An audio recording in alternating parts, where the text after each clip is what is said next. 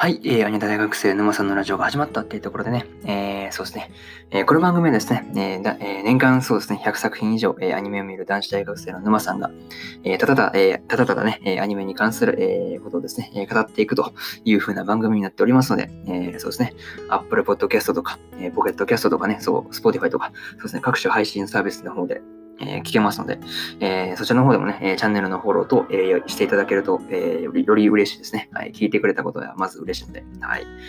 そうですね。やっていこうと思います。そうですね。今日はさっきね、あの、魔法科高校の劣等生のね、来訪者編の、あの、あれですね、あの、1話の感想ですね。そっちをそう、8分くらいかな、かけてやつ語ってきたんで、そうですね。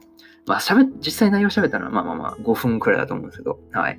まあ、そんな感じですね。まあ、興味がある方はね、そそちらも、えー、聞いていただければなと思います。はい。ですね。で、ここではそうですね、2本目なんですけど、何話すかと言いますと、まあ、朝に聞くとね、元気が出るアニソン5選と題して、まあ、昔ね、書いた、そうですね、ノート記事があるんですけど、それをちょっとね、そう引っ張ってきて、それでもまあ、音声でもやってみようかなと、そういうふうに、まあ、そうですね、あの、つい7時間ぐらい前の、そうですね、ライブ配信で思い立ったわけですが、まあ、そんな感じでやっていこうと思います。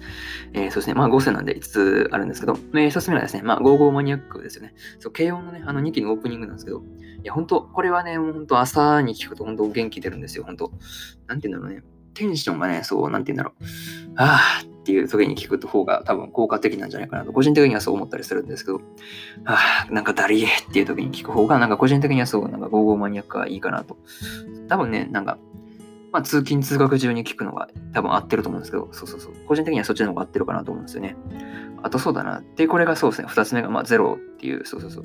ZERO ですね。ゼロってやつですけど、これはね、そう、働く魔王様っていうね、そう、アニメのそうオープニングなんですけど、まあこれもね、そう、本当今日一日頑張ろうっていう気分になるんですけど、まあこれはそうだな、歩いてる時の方がいいと思います。そうそうそう。黄金マニアックはそうだね、通勤通学中の電車とかね、バスとかの中でそう聞くとなんか、いい感じになんか乗れるんじゃないかなと思うんですけど、そうだね、ゼロはどっちかというと歩いてる時向けな気がするんですよね。個人的にそう思ってます。はい。あとそうだな。で、これが、えー、まあ3つ目なんですけど、えー、スタンドプラウドってやつなんですけど、ジョジョのね、あの、奇妙な冒険の、そう、3部のあのオープニングなんですけど、まあ、これはね、学校行きたくないとかも会社行きたくないとかいう時にね、その、玄関出る時にこれは本当おすすめです。玄関出る時にマジでおすすめです。はい。そうそうそうそう。これはそう、本当なんて言うんだろう。玄関出るときにそう聞くといいですね。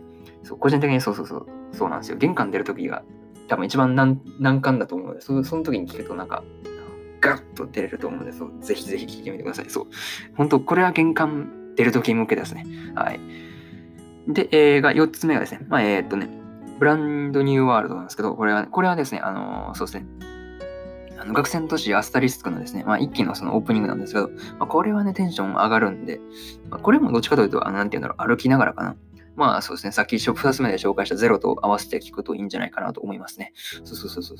っていう、こういう使い方をするんですよね。使い分けが結構、まあ個人差あると思うんですけど、まあ一番個人的にはこの辺がおすすめかなと思います。で、5つ目はですね、まあ、えー、コントレイルですね。まあ奇跡ってやつですけど、これはね、そう、青の彼方のフォーリズムっていう、そうそうそう。まあね、アニメがあるんですけど、まあゲーム原作のアニメなんですけど、これはね、そうそうそう。オープニングが結構そう、いい曲だったんで、これはね、そう、ほんと、これはどうだろうな。なんか、電車とかなんか、かな、車とか、なんかあの、走ってる感が、なんか躍動感のある時に、そうですね、なんか速度が、そう景色が速く流れていってる時に聞く方が、そうだな、なんかいいかなと個人的には思ったりしますね。っていう感じかな。まあそうですね。そうだな、朝起きた時でもいいかもしれないね。なんか寝起きが良くなるかもわからない。個人的にはそう、朝起きてすぐとか、まあ、そうだな、どっちかというと、まあ、爽快感がある方が、そうですね、曲調に合うと思うので、そっちの方がおすすめかなと。そう、なんか電車だとかね、外の風景眺めながら聞くのもいいかなと思ったりするんですが、まあ、その辺がそうですね、おすすめかなと。以上、そうですね、5つがそうですね、ちょっとおすすめかなと。そうですね、朝に聞くと元気が出る朝アニソン5選と題してやってきたわけですが、まあ、今回はそうですね、ここまでになるんですけど、まあ、本当そうですね、まあ、ぜひ一回そうですね、まあ、聞いてみていただければなと思いますね。っていう感じでそうですね、終わろうと思います。はい。まあ、たまにはね、そう音楽系のね、アニソン系も入れてみるのもいいかなっていう感じなんですけど。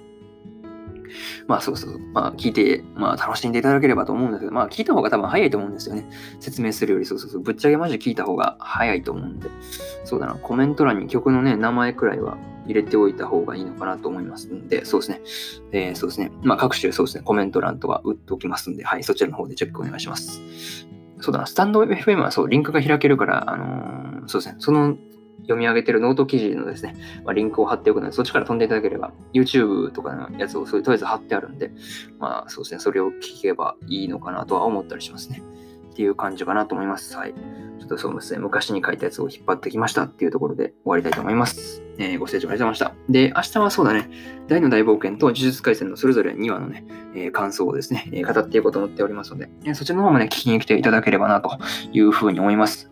あとそうだね、日暮らしの1話の感想も語ります。はい。っていう感じかな。多分明日3本立ってになります。はい。っていう感じで、え終わろうと思います。それでは、えご清聴ありがとうございました。